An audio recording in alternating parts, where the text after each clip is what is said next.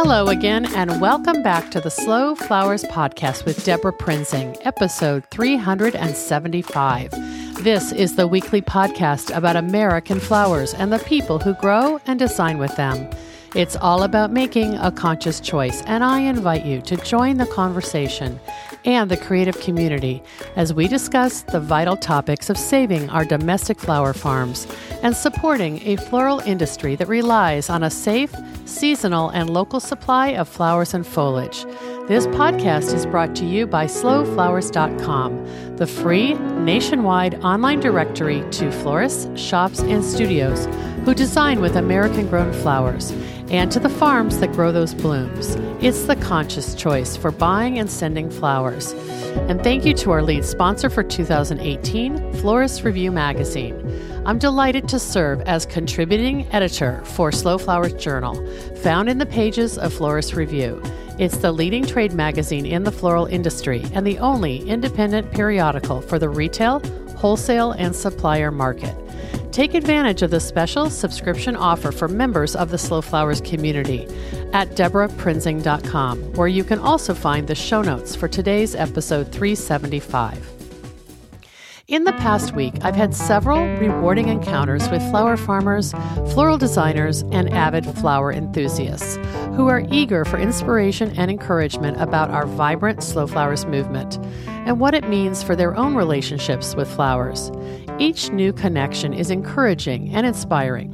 While we have a long way to go in achieving our goal of putting local flowers on the top of customers' wish lists, and in supporting florists who want local and seasonal choices in the floral marketplace, it's notable to see how much has changed since the first week of the Slow Flowers podcast back in 2014.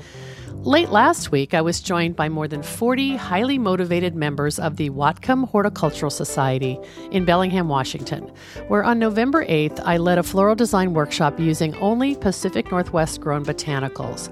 Thank you to everyone who helped make that experience a huge success for the Horticultural Society which used the evening as a members only bonus event. I'm especially grateful to the staff and flower farmers of the Seattle Wholesale Growers Market all of whom went the extra mile to help me source 1,000 stems of flowers for the workshop. As I said, it took place on November 8th. The threat of frost was upon us, and at times, as the date approached, I panicked about the availability of fresh seasonal and local floral options. Well, those talented flower farmers really came through with dozens and dozens of dahlias, mums, chocolate cosmos, orange ilex, roses, and spray roses, as well as lilies. A sweet haul. Thanks to Crowley House Flower Farm, Charles Little and Company, Sunshine Farm, Peterkort Roses, Everyday Flowers, and others with the Seattle Wholesale Growers Market. You can check out the photos from our workshop at today's show notes for episode 375 at debraprinzing.com. And from Bellingham, I headed to Spokane in eastern Washington on Sunday, November 11th, where I joined two smart and talented women to be part of a panel at the annual Tilth Conference. The Tilth Alliance is a coalition of people committed to sustainable farming in Washington and to building an ecologically sound economically viable, and socially equitable food system. I'm so pleased that the conference planners recognize floral agriculture as an important facet of our state's larger farming community. And they added a panel presentation called Marketing Your Local Fresh Cut Flowers Consumer Research and Industry Trends to their program. The panel was led by Katie Lind of Washington State Department of Agriculture's Regional Markets Program. She shared highlights of phase one of a collaborative effort to advance Washington State cut flowers, which is a USDA specialty crop block grant being administered by WSDA and the Washington Farm Bureau. Slow Flowers is an industry stakeholder in that block grant. Katie presented the results of the grant's initial qualitative and quantitative consumer research, and she asked me to share highlights of the 2019 Slow Flowers Floral Insights and Industry Forecast as part of the presentation. You'll hear that entire report on January 2nd as part of our New Year's first Slow Flowers podcast episode. Katie also invited today's guest, Beth Mort, owner of Snapdragon Flower Farm in Spokane, to join our panel. I'm so pleased that Beth was part of the panel because she brought real life experience and her personal flower farming story to the audience. After our presentation was over, Beth and I found a quiet corner of the conference facility to record a full episode so you can hear her story here on the Slow Flowers podcast.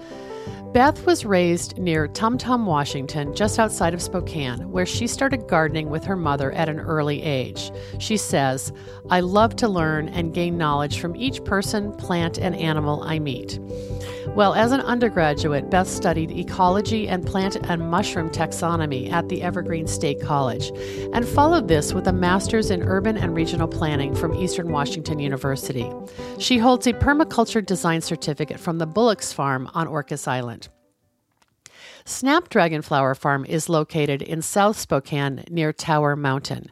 In early 2017, Beth and her husband Mike moved to the land that they rent and lease from Heron Pond, which they call their parent farm. As the 2018 growing season comes to a close, Snapdragon Flower Farm wraps its second full years in flowers. Beth says she is grateful not just to Heron Pond, but also to Urban Eden Farm, which graciously allowed her to test out growing flowers back in 2016. Beth is also owner of Zinnia Designs, a Spokane based garden, garden design company with a focus on food production and building healthy soil while creating beauty and resiliency in the landscape. She blends permaculture principles, long standing food gardening concepts, and clients' vision to produce a dynamic design her clients can use to accomplish their goals. As you will hear in our conversation, operating Zinnia Designs allowed Beth to generate some income from her expertise while incubating her dream of establishing establishing a flower farm in Spokane. She applies the same sustainable practices used in food gardening to her flower farming. Beth is part of a small group of flower folks in Spokane who recently started a Facebook group for inland flower farmers and florists. And I'll have a link on our show notes for you to find and follow them, along with photos and links to all of Snapdragon Flower Farm's social places. Right before we recorded this segment, we learned that Tilth Alliance had videotaped our panel presentation on local flowers in Washington. So I'm hoping to be able to post that video and share it later this week, which would also be at our show notes at debraprinzing.com. I know you'll enjoy meeting Beth, so let's get started.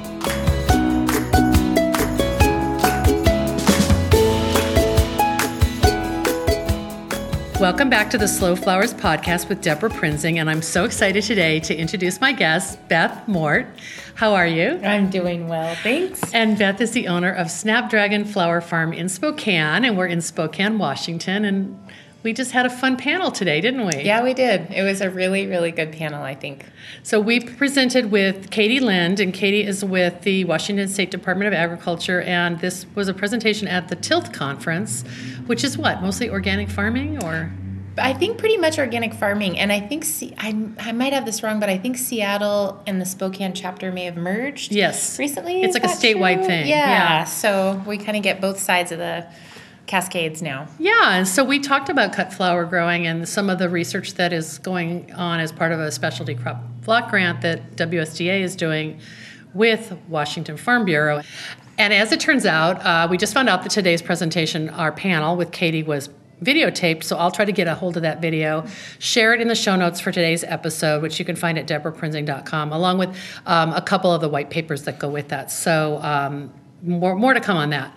But I am just thrilled that uh, when Katie asked me, Do you know a flower farmer in Spokane who we could get on this panel? I said, Yes, there's a new farm that joined Slow Flowers, and I was so excited because I would say that it, it's fair to say Spokane is kind of underrepresented in the flower in, cut flower industry, isn't it? I think so. I think there, uh, prior to the 90s, there were a lot of flower growing operations, and I'm by saying a lot, I'm not sure exactly the number, but I know that it was a presence. Wow. Um, and so I think um, in the 90s, you know, legislation yeah. policy happened that affected not just vegetables but flower growing and uh, and so now there's been a resurgence. There's a, a couple uh, farms that have been uh, growing for maybe 10 to 15 years in the area that are pretty seated and doing really well. Really established. Yeah, yeah, yeah. So, but there's a whole crop of us new guys, us green green guys coming up. So, well, uh, tell me about Snapdragon Flower Farm and how, uh, just where you're located, how big is it, what you grow. Give us a give us a little snapshot of the Snapdragon. Okay, uh, so I am growing up in the south uh, south, kind of South Hill area of Spokane uh, County, and I grow just off of the Palouse Highway. Mm. My I I say I'm on a parent farm mm-hmm. because I'm renting and leasing. My husband and I rent a house and lease our land from Heron Pond Farms, which used to do goat cheese.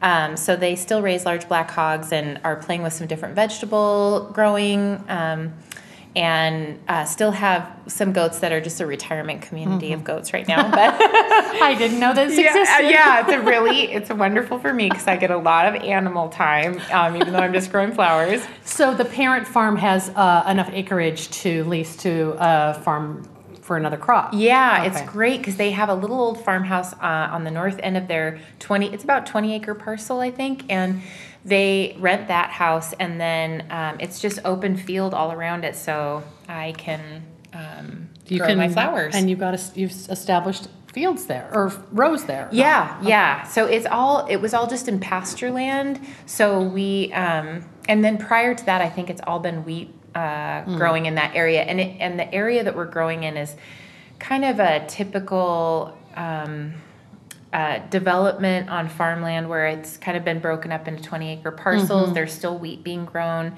and farmed in between those parcels, but um, there's just, you know, like single family home residents and not a lot of agricultural activity happening at least in a long stretch. Mm, so mm. there's, but there's a few of us, uh, different vegetable farmers and myself, um, popping up in and around that area. So you're taking advantage of that zoning that was originally agriculture, but it's sort of not it's, a it's more big use. Yeah, yeah, yeah. Um, when you say uh, you're in Spokane County, how far outside of Spokane are you? I'm probably I'm probably right on the line of the county to the city, I think. Oh, so you're pretty close to your market then. Yes, okay. and to the downtown area, which would be kind of our central Spokane area, I'm probably 10 minutes away on a good traffic day, 15 mm-hmm. um, tops. Mm-hmm. And so oh, I really easy. can get, yeah, I'm, I'm, I feel like I'm pretty close to yeah. anywhere I need to go.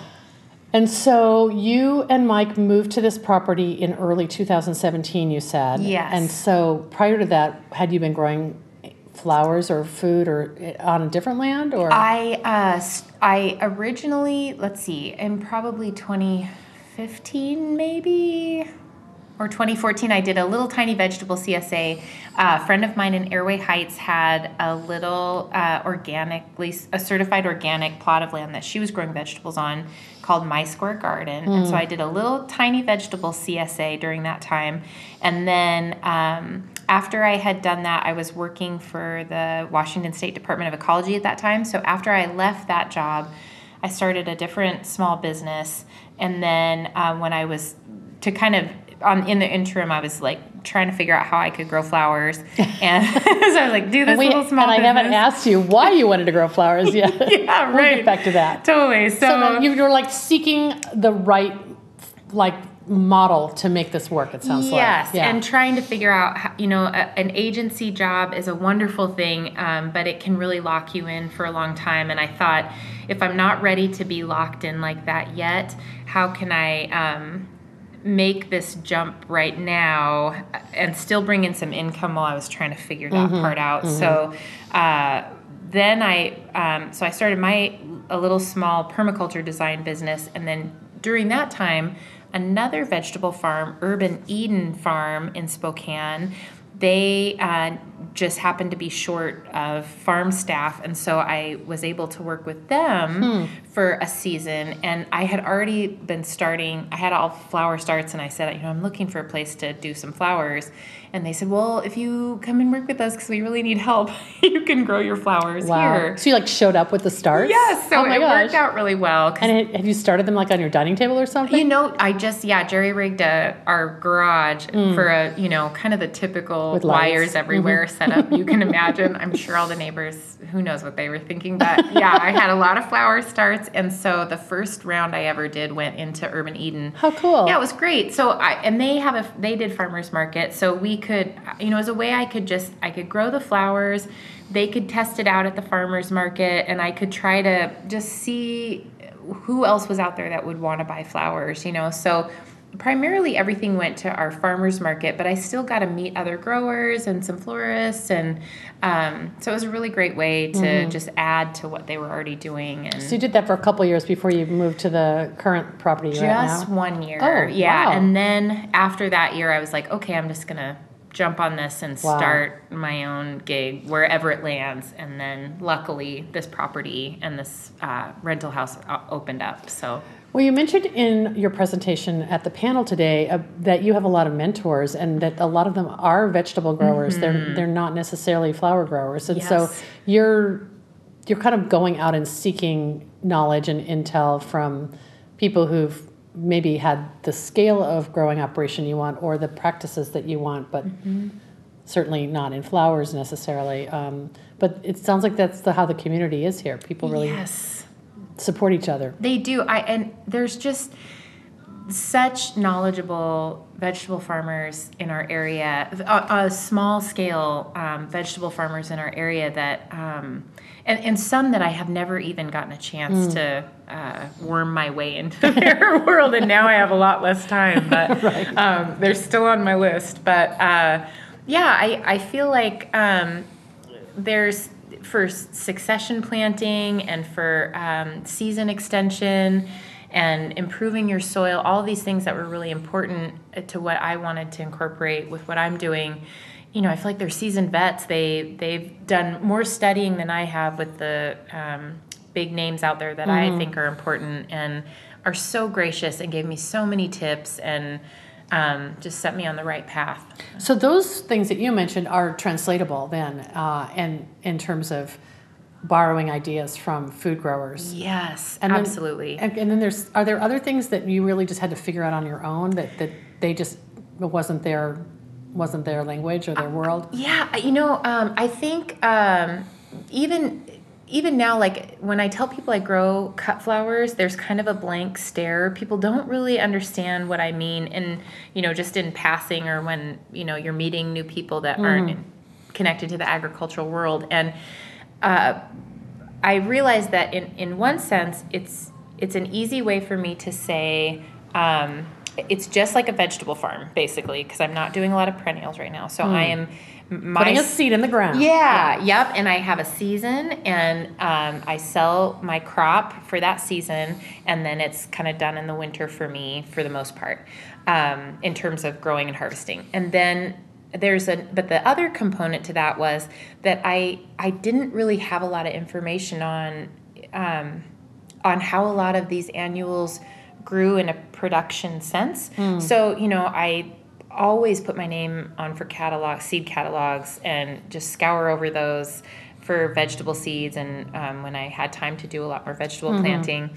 Uh, but and the flower information that's in there is really good. Johnny's seeds certainly has caught the um, yeah. you know the hunger. Yes, yeah. and knows that we need that information, mm-hmm. and so they've been an awesome resource. And Floret, of course, yeah. too, and the other um, other resources that are out there. Um, but trying to figure out um, timing and succession planting, especially with those things, uh, a few years ago even was just was really tricky. So I just kind of was like, well, I'll just see what happens. Kind of trial and error. Yeah, absolutely. And so when in your presentation, I was really impressed when somebody asked you what is your earliest crop, and you said bulbs. Yeah. So you're planting. Are you planting what? Are tulips? Or? Tulips and and daffodils. Um, and uh, some alliums. I think there's something else fun that I can't think mm. of right now. But mm-hmm. any of the fall planted bulbs. Mm-hmm. Oh, like the um, Muscari. Uh, yeah, yeah, and the what is that? There's some other pretty um, bell yeah. flowers. So anything I can, yeah, okay. yes, yes, any of those guys that I can um, find and pack into my small space. Uh, I'm getting those, and so you're planning in the fall for early spring. Yes. Harvest. Okay. Yes. So they and, can handle the cold winters. Yeah, okay. yep, yeah. We used to be zone five in our area, and I think in 2012 we're bumped up to zone six, okay. which I grew up here, so I still cannot. Fathom. I can't. yep, I just can't.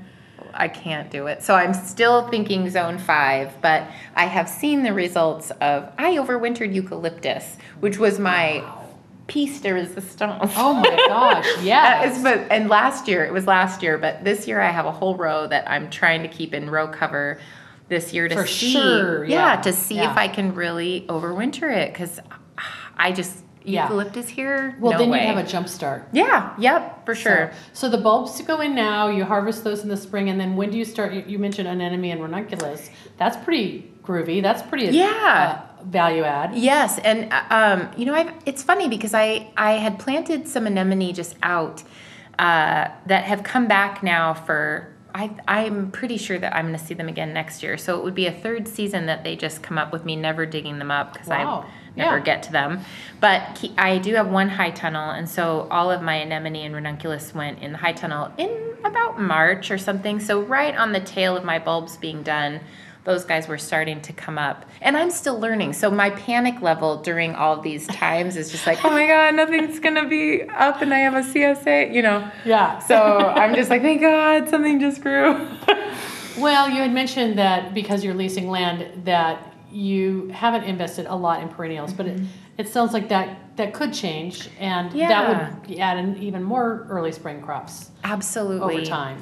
Yeah, and you know, it's a funny thing because um, I hope that we find our forever home and some property. Mm. Of course, that would be wonderful, but we are in such a good situation with our landlords who are really good friends of ours and the location we are and um, I could see us being there a long time. And so there was just a point, even this year, where I thought I can sit and worry a lot about how much I'm not going to do, or I can just kind of dive in. Yeah, yeah. and with like do like the peonies or something. Yeah, yeah, and maybe maybe I don't do a, a huge as huge amount as I would want, but I'm still trying to find out what those tipping points are. You know, and I'm still building relationships with. Um, my florists and my larger community and other growers, and so um, if I got some of those things in the ground and in two to five years they were starting to bloom, you know, if it was. You'd have a market to sell. Yeah, yeah. yeah. Well, let's talk a little bit, a little bit about your market. Like who, who, how do you divide up your pie, and who are you selling to? I I have a CSA uh, that I I really enjoy. CSAs can be a lot of work, you know, once you're in them, but that initial bump of um, finances is yeah. really wonderful. Yeah. And I there are so many of my friends and then friends of friends who are now my friends. So having the CSA has been really great. I have a drop off location uh, at a local cidery that um, is where most of my pickups are, but I do some deliveries.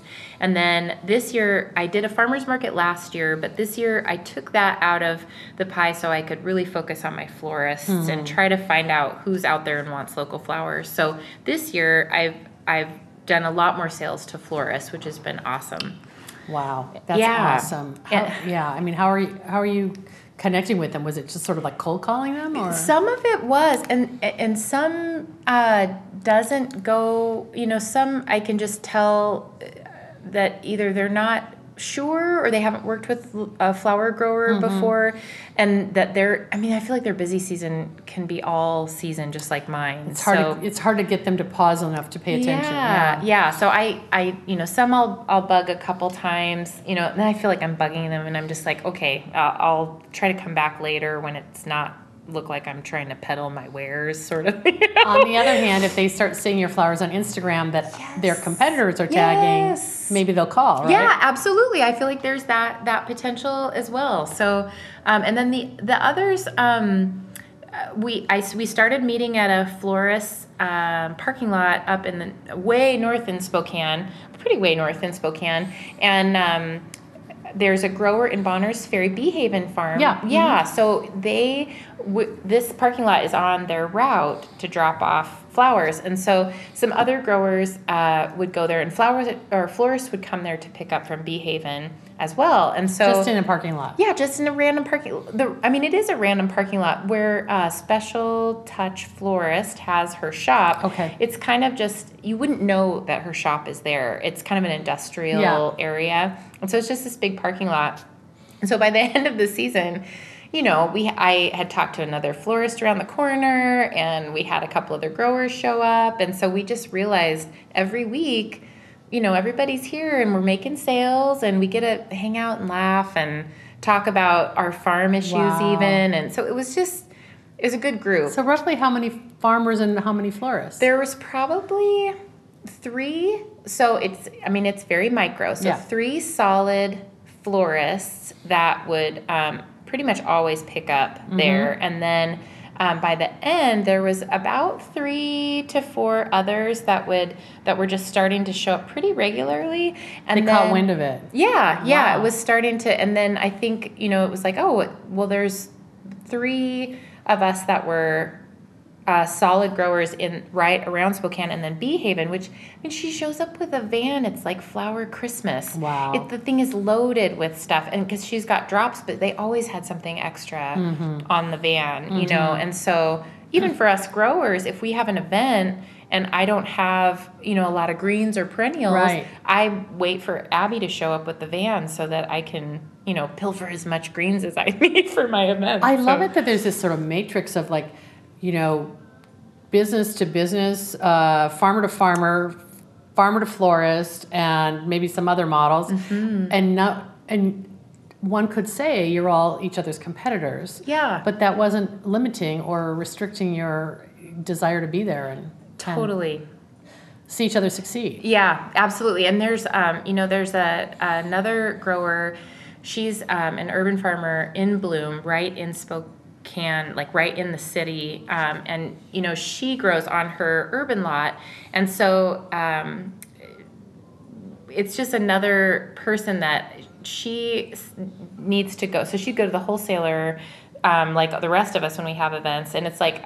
You know, you want to be able to get a more central location because it was way up north. Right. So we're kind of looking at like how can we get a more central location to accommodate right in the city, someone like in Sure. Bloom, and then outside of the city, there's a couple other growers who I think would bring their product in and also need stuff for events. So, um, So your mind has been like um, playing through a couple scenarios then, yeah, because what you're a natural problem solver, or I think I well, that's a good question. I think you just observe this this this need. Yeah, yeah, and I I do I mean, I do feel like the more flowers the more people know that there are local flowers being grown, the more they seek out their local flowers. And one of the things um, we kind of all met up to have a conversation about this, and I wish I would have brought it for our presentation if we would have had more time. But I, you know, I tried to find a map of Spokane, which isn't easy to do anymore, thanks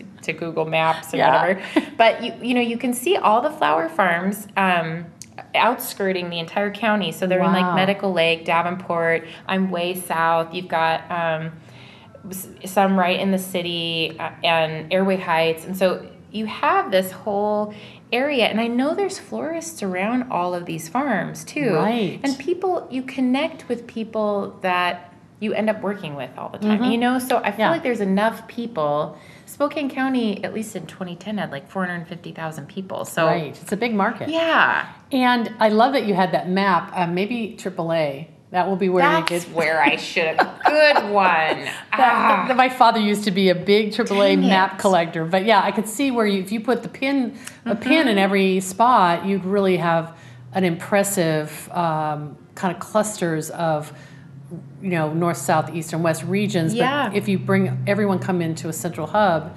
maybe there there'd just be a lot of wins. Yeah, and and our I we have three wholesalers, two up and running, and one more wholesaler coming in. I think so, which I think Spokane's had two to three wholesalers. That's sort of the, at least what I understand. Oh, in the- historically. yeah. and so um, if and I.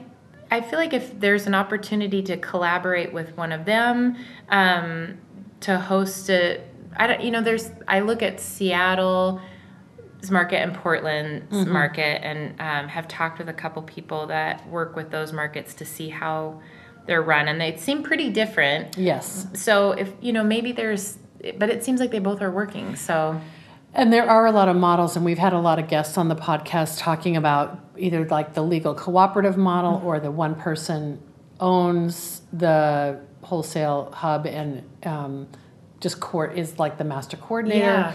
um, model, and then also some that are very informal, kind of almost pop up, which is sort of what you guys have been operating on, yeah. and yet. Um, you can improve on that because mm-hmm. it, you, are recognizing that the location might be limiting participation. Yeah.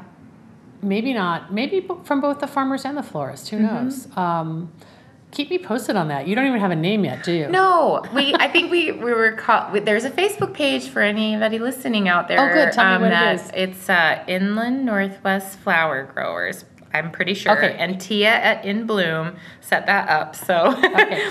You can inland, find one Inland is what Spokane area is called the Inland yes, Empire, right? Right. So we we do not consider ourselves part of the Pacific Northwest. We are the Inland Northwest, and we are east of the Cascades. Why they made arbitrary uh, borders for our state, we don't know for every yeah. state. Yeah. But uh, geographically, east of the Cascades and through Idaho. So you know, Spokane is connected to Post Falls and Coeur d'Alene, and we kind of have this big sprawling multiple city thing. It's almost like there's an artificial state line through yes. the middle of it, yeah. right? Because that, that population you cited probably includes some of those Idaho cities in terms of greater Spokane. Yeah, right? yeah. So yeah. it's it's definitely its own hub, and you know we pull from like Montana, Idaho. It's kind of this mm-hmm. Mm-hmm. hub. So would you call this area? Um, high desert or oh. Rocky Mountain, upper Rocky Mountain, or is it too? That's more like down into uh, Utah it and Wyoming? It might be.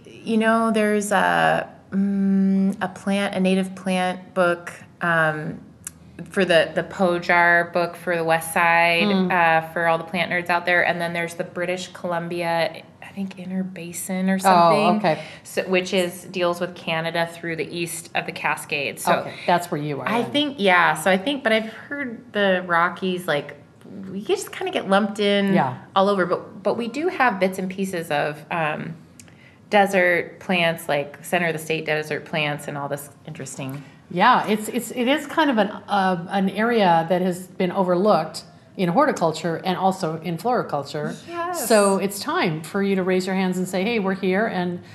we grow we grow a huge diversity of, of yeah. flowers. Yes, I mean the potential I feel like is is off the hook, and I mean, with the way we have distributors, we have wholesalers right here. So, if um, even if it the inland northwest out towards Montana wanted flowers that were grown pretty regionally, you know, I mean, I think the there's, potential is here, right? Because they're Spokane based. When we talk about wholesale businesses, they're like more uh, conventional or, or traditional wholesale. Yes, they're importing product from other countries, but they probably are starting to understand that local product is in demand. I think so. If they could source from you all mm-hmm. and then drive a truck to a regular delivery in Montana, you're never going to take flowers over to Montana. So maybe there is a win-win with that. Yeah, and I think some of them distribute to those areas, mm-hmm. you know. So um, I again am still learning about the ins and outs of that whole world and um, so I'm not, I'm not even sure what all the potential is out there. So you had this meeting recently, mm-hmm. and, and how many people came? I think there might have been a total of 15 of us.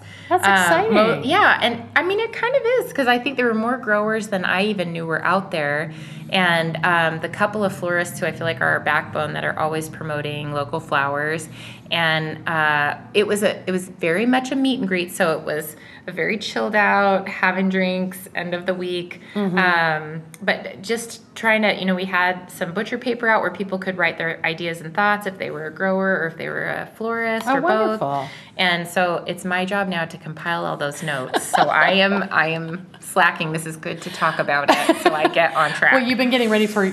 Apparently, you had uh, workshops you taught last weekend. Yeah. You had present presentation today, yeah. uh, a cooking class yeah. yesterday. You're kind of a kind of a renaissance woman. oh yeah, can we have your recipe that you taught yesterday? Oh, lefse, yes. Okay. Oh my okay. gosh. That that's For a- all the Norwegians out there, yes. It probably has nothing to do with flowers, but maybe it does. I don't know. oh, you. Why not have lefse when you're enjoying your flowers? I agree. Okay, just just say what it is because I've never heard of it before. Lefse is a Norwegian flatbread. Okay. And um, it's I think it's probably made around the holidays more often now, but it's so delicious. It has uh, you can have it with savory or as a sweet treat. But um, I yeah, so it my mom we make it every year, and so now we have a little class up at Quillisascut Farm once a year. Okay, and you fun. taught that yesterday. Yes, Okay, it's yeah, I fun. want the recipe. It's good. okay. It is good. So, um, before we wrap up, I do want to talk about the workshops that you have taught, and is that a, a component of uh, the future of Snapdragon Flower Farm? Do you think you'll keep doing that? I think so. I I just did a couple field to vase is what I was calling it, where um, I invited just a small group of people, or um, it was a paid workshop. So, Yeah. um, but just a small group to come out to my farm, and we did maybe the first hour. I think it was just a couple hour um, workshop, but the first hour was going out in the field and just seeing how I have it all laid out and what I've experienced so far as a brand new, you know, I try to really make sure everyone knows I'm brand new at this. So it is its own perspective. You try to manage your expectations. You know what? But the photos, you look at the photos, and it's just a prolific, abundant, beautiful farm. Right, but seeds want to grow. Absolutely. Okay. I think that's always my takeaway. Like these guys want to grow really bad. So if you So let me facilitate that. give them the basics, you too can do this.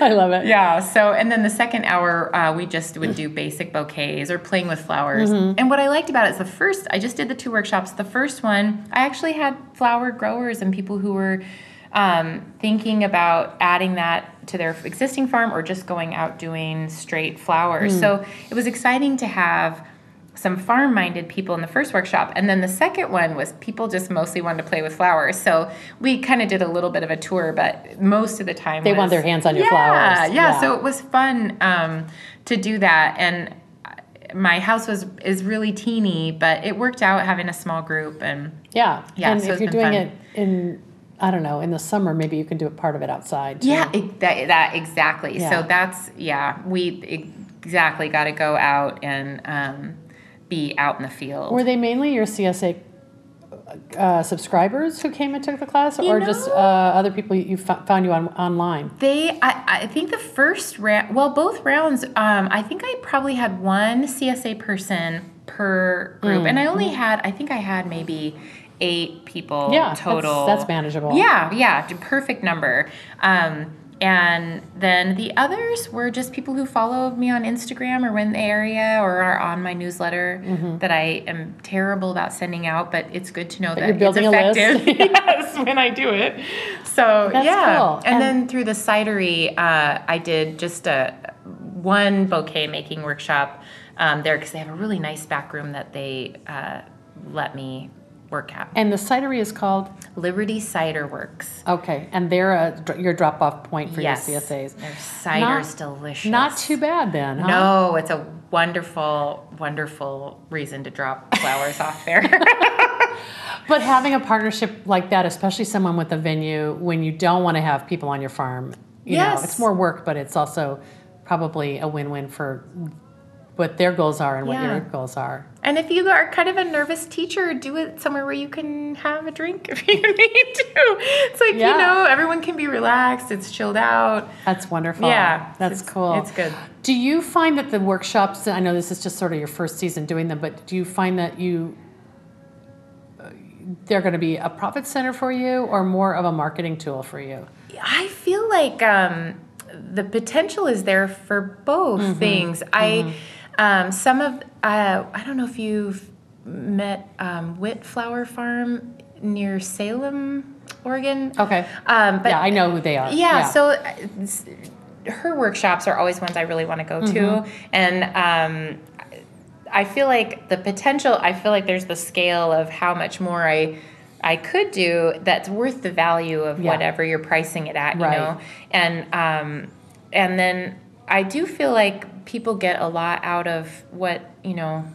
With the time that they spend with me, and that it is Yeah. a good amount of money. Where Yeah. um, because you're giving them an experience. Yes, and not and, just something very like I don't know didactic, like where you're just teaching. Yeah, yeah. So I want to make sure that they have their hands in the flowers, that they get a chance to harvest, that I can answer as many questions as I can, and move resources to them if I don't know the answers. And um, it's a good way for me to let them know about, about other growers even in the area. Right. And yeah. so I I do feel like, and and you get the nice thing is it's. Um, it's like a one day thing you're planning for and you can scale up or scale mm-hmm. down for the amount of money you might need to make yeah. to cover costs and then make a profit yeah. so and then you're sending all these local flower ambassadors out into the yes. marketplace which is sort of what we talked about on the panel today yeah which is what we all need to do mm-hmm. is get those consumers thinking about flowers being local absolutely that's yeah. cool yeah I have so enjoyed meeting you face to face, and too. this has been, been really fun. Um, thanks for telling your story, and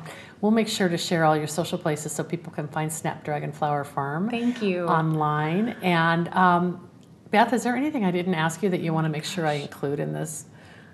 I can't think of anything. I just hope that if, yes, if anybody out there is in the area, my you know my intent um, in connecting the group we have is is um, not meant to disclude anyone. Right. So it's just that I I don't know how to get a hold of you. So hopefully there's more people okay. coming, you know, that will find me and not be and shy. Yeah. yeah. to, to so if you're involved. hearing if you're hearing this and and you're within a stone's throw of Spokane and you want to plug into what's happening with the inland flower growers, give reach out to Beth. Yeah, and yeah. she'll and not just you. You'll connect yeah, there's Everybody. a there's a crew out there that That's awesome. Yeah. That is so cool. Yeah. So is your season done? Yes. We're here on November 11th. You're done yes, harvesting. It's done. We got our first snow pretty recently. Of course, I I'm way behind. I still haven't even pulled out all my dead plants and irrigation. Yeah. Nobody has. Yep. Yeah. I, so I just, yep, I'm way behind and it's kind of done and I'm okay with that. Well, I'll be there in spring. I went to the Johnny's Seeds booth here at the trade show mm-hmm. and I asked, uh, where do all these flowers come oh, from? Yes. And you had brought a bunch of statice bouquets and they were beautiful. Yeah. So and they said, yeah, these are local. They're from Snapdragon. That's so, awesome. Yeah. Yeah, I, I, do. I try to grow as many flowers as I can for drying mm-hmm. and um, make wreaths uh, at the end of the year and did one wreath making class last weekend that was so fun that I think ah, I should just do more wreath making classes to move those out into yeah, the world. Yeah, I heard fun. about. I heard it was a really great workshop from, it was from fun. Katie. Yeah. yeah. She's really like, fun. I'm looking at everything as a wreath ingredient now. Yes, exactly what I want. Fun. Yes. Well, thank you so much, and I'm I'm just really glad to introduce you to the bigger bigger Slow Flowers community, and now I have got this um, go-to girl in Spokane thank for when you. I want to come back. Ah, so great! Thank you, Debra. Thanks so much.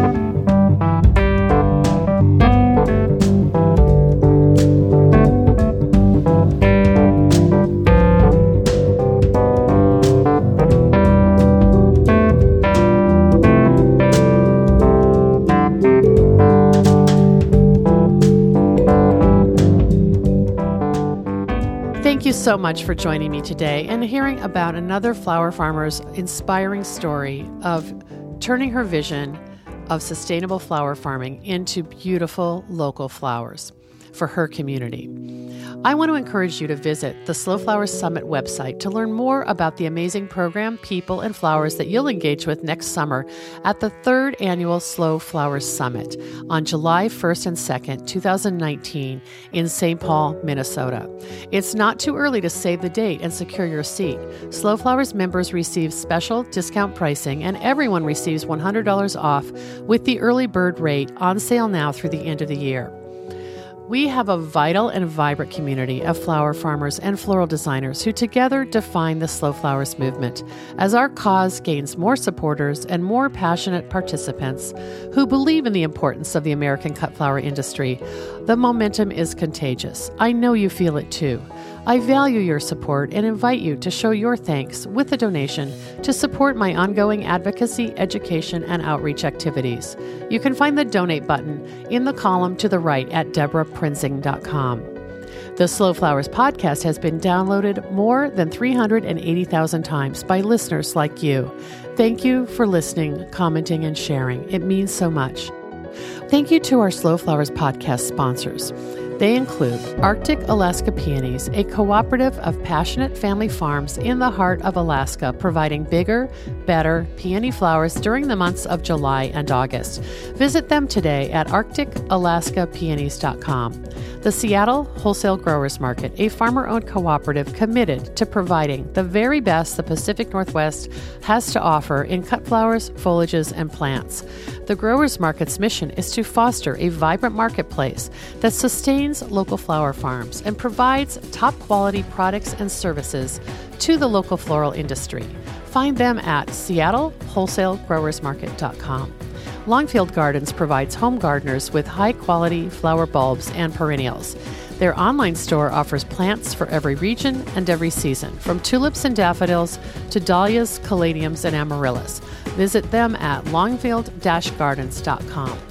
Syndicate Sales, an American manufacturer of vases and accessories for the professional florist. Look for the American flag icon to find Syndicate's USA made products and join the Syndicate Stars loyalty program at syndicatesales.com. Johnny's Selected Seeds, an employee owned company that provides our industry the best flower, herb, and vegetable seeds, supplied to farms large and small, and even backyard cutting gardens like mine. Check them out at johnnyseeds.com. The Association of Specialty Cut Flower Growers, formed in 1988, ASCFG was created to educate, unite, and support commercial cut flower growers. Its mission is to help growers produce high quality floral material and to foster and promote the local availability of that product. Learn more at ascfg.org. Mayesh Wholesale Florist, family owned since 1978. Mayesh is the premier wedding and event supplier in the U.S., and we're thrilled to partner with Mayesh to promote local and domestic flowers, which they source from farms large and small around the U.S. Learn more at mayesh.com. Certified American Grown Flowers. The Certified American Grown program and label provide a guarantee for designers and consumers on the source of their flowers. Take pride in your flowers and buy with confidence. Ask for Certified American Grown Flowers. To learn more, visit AmericanGrownFlowers.org and the Team Flower Conference, a professional floral event where flower lovers from all over the world gather for networking, learning, and celebration. It's a special time for the floral industry to come together, and whether you're a farmer, designer, wholesaler, or just love flowers, you're invited to attend as Team Flowers dreams big for the industry's future. Head to teamflower.org slash slowflowers to learn more about the 2019 conference in Waco, Texas. I'm Debra Prinzing, host and producer of the Slow Flowers podcast. Next week, you're invited to join me in putting more American grown flowers on the table, one vase at a time. And if you like what you hear, please consider logging onto iTunes and posting a listener review. The content and opinions expressed here are either mine alone or those of my guests alone, independent of any podcast sponsor or other person, company, or organization. The Slow Flowers podcast is engineered and edited by Andrew Brenlin. Learn more about his work at soundbodymovement.com.